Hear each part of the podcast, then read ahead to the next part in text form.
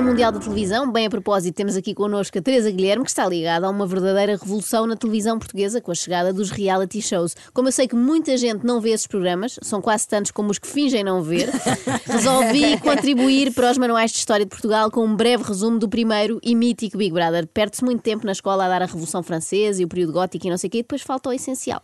Tudo começou a 3 de setembro de 2000, portanto são quase 20 anos, na Sim. até então pacata vila da Venda do Pinheiro. Foi- dizer, vou, vou, quero para a informação? Quero. Então, gravou-se no dia 2, foi a única vez que foi gravado. Ah, enganaram e, portanto, bem. os meninos entraram no, no dia 2 e no dia 3 é que foi para o ar. Fez a, a festa. verdade. Foi lá que se montou aquele barracão com piscina e tudo, e 12 cobaias, eram 12, não é? Barracão. Chama-se A Casa, minha amiga. Casa, a casa.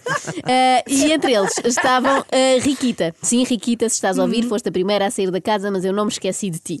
Era professora, o que vem provar que já há 19 anos que o nosso ensino está péssimo, que só arranjou colocação na venda do Pinheiro.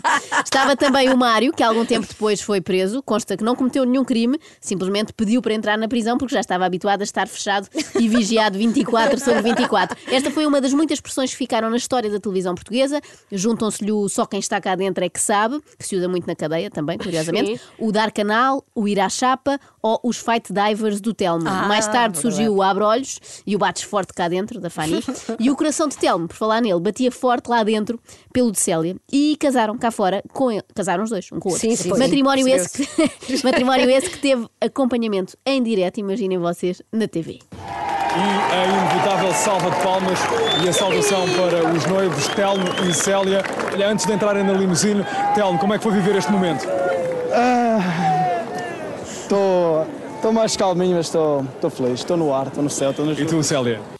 José Carlos Araújo, jornalista da TVI, a comentar a chegada de Célia e de Telma à igreja. O Big Brother realmente foi uma pedrada no charco, no entretenimento, mas foi um murro no estômago para o jornalismo. Eu ainda me lembro quando o pontapé de marca à Sónia teve honras de Jornal das Oito. É verdade. Vamos ver agora como tudo aconteceu. Esta madrugada, na casa do Big Brother, ensaiava-se a peça de teatro A Relíquia. Uma discussão entre o Marco e a Sónia acabou por tomar proporções inesperadas. O Marco agrediu fisicamente a sua colega do Big Brother. De imediato, a Endemol, produtora do programa, e a TVI decidiram retirar o Marco do programa. Veja agora um momento decisivo. O que seria isto hoje em dia? Imaginem, Rodrigues de Carvalho no Jornal da Noite, entre uma notícia sobre o Serviço Nacional de Saúde e outra sobre a Bolívia. Mas naquela altura também foi uma coisa boa da estranha. Pois foi, pois foi. foi estranho. Ah, se, se tivesse continuado sempre a acontecer, agora era assim. Na passada madrugada, a Anabela e Lucas, de casados à primeira vista, discutiram e chamaram nomes feios um ao outro. Mas também, convenhamos, quanto ao incidente com o Marco, não querendo defendê-lo, mas puseram-nos a encenar a relíquia. Estavam à espera de quê? Era natural que os concorrentes, quando dispostos a essa de Queiroz, ficassem muito enervados. Depois, havia outros concorrentes não tão marcantes, como Ricardo A ou Ricardo V, que já ninguém sabe bem quem são. Eu acho que esta coisa de ter só uma inicial como do apelido, não é? Tipo Hugo F, deve ter a ver com as famílias que não queriam ser reconhecidas, não é? Não queriam que eles usassem o apelido. Não, estou a brincar. As famílias adoram, têm muito orgulho no facto dos seus filhos fazerem higiene pessoal e dormirem num estúdio de televisão.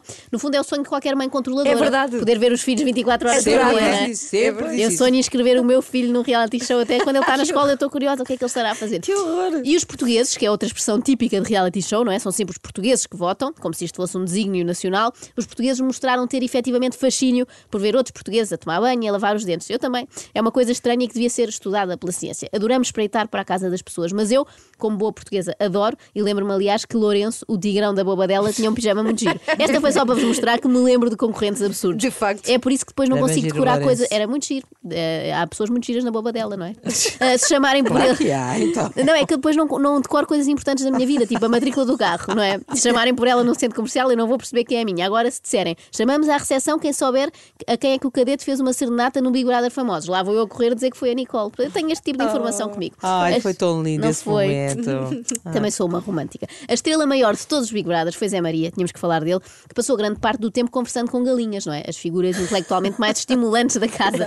Zé Maria acabou por vencer a primeira edição do concurso, provavelmente graças à votação de futuros apoiantes do PAN, levando assim para casa 20 mil contos, que isto ainda era em contos. Contos. contos. E levou-os para casa com estilo, já que foi para barrancos de helicóptero. E eu ontem tive que ir E um confirmar. carro, e um carro, E um carro vermelho, que também Dentro vi do ontem. helicóptero? Não, não. Ah, não. Mas eu tive que ir confirmar se esta chegada a barrancos de helicóptero tinha sido fruto da minha imaginação. Não, claro que não. Mas é. não, Há aconteceu. fotografias extraordinárias, Sim, sim. com milhares de pessoas a recebê-lo. Uma É loucura. impressionante, Isto é já aconteceu em- no ano 2000. A vida, eh, 2001, na verdade. A vida do antigo servente pedreiro mudou para sempre, a nossa também. Para começar, porque com o Big Brother veio o flagelo das presenças e passámos a ter uma geração, ou parte dela, pronto.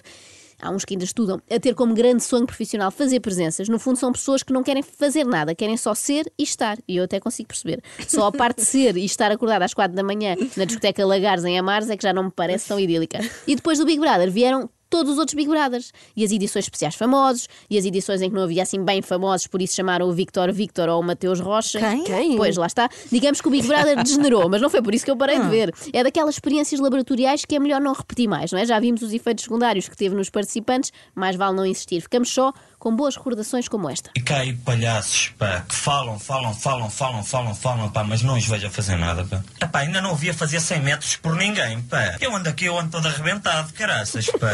Eu fiz 15 km, fiz 19 km e meio, fiz 15 km e hoje fiz 15 km, pá. E amanhã não há quilómetros para fazer, pá, e ninguém se preocupa em fazer quilómetros hoje, pá. São frases que ficam para a história. Era o Marco a falar do Zé Maria. Exatamente. Há o São Rosas, senhor, são rosas, e há o falam, falam, mas não os vejo a fazer nada. É tão bom. Acorde com a Joana, a Ana e a Carla. Às três da manhã. Na Renascença.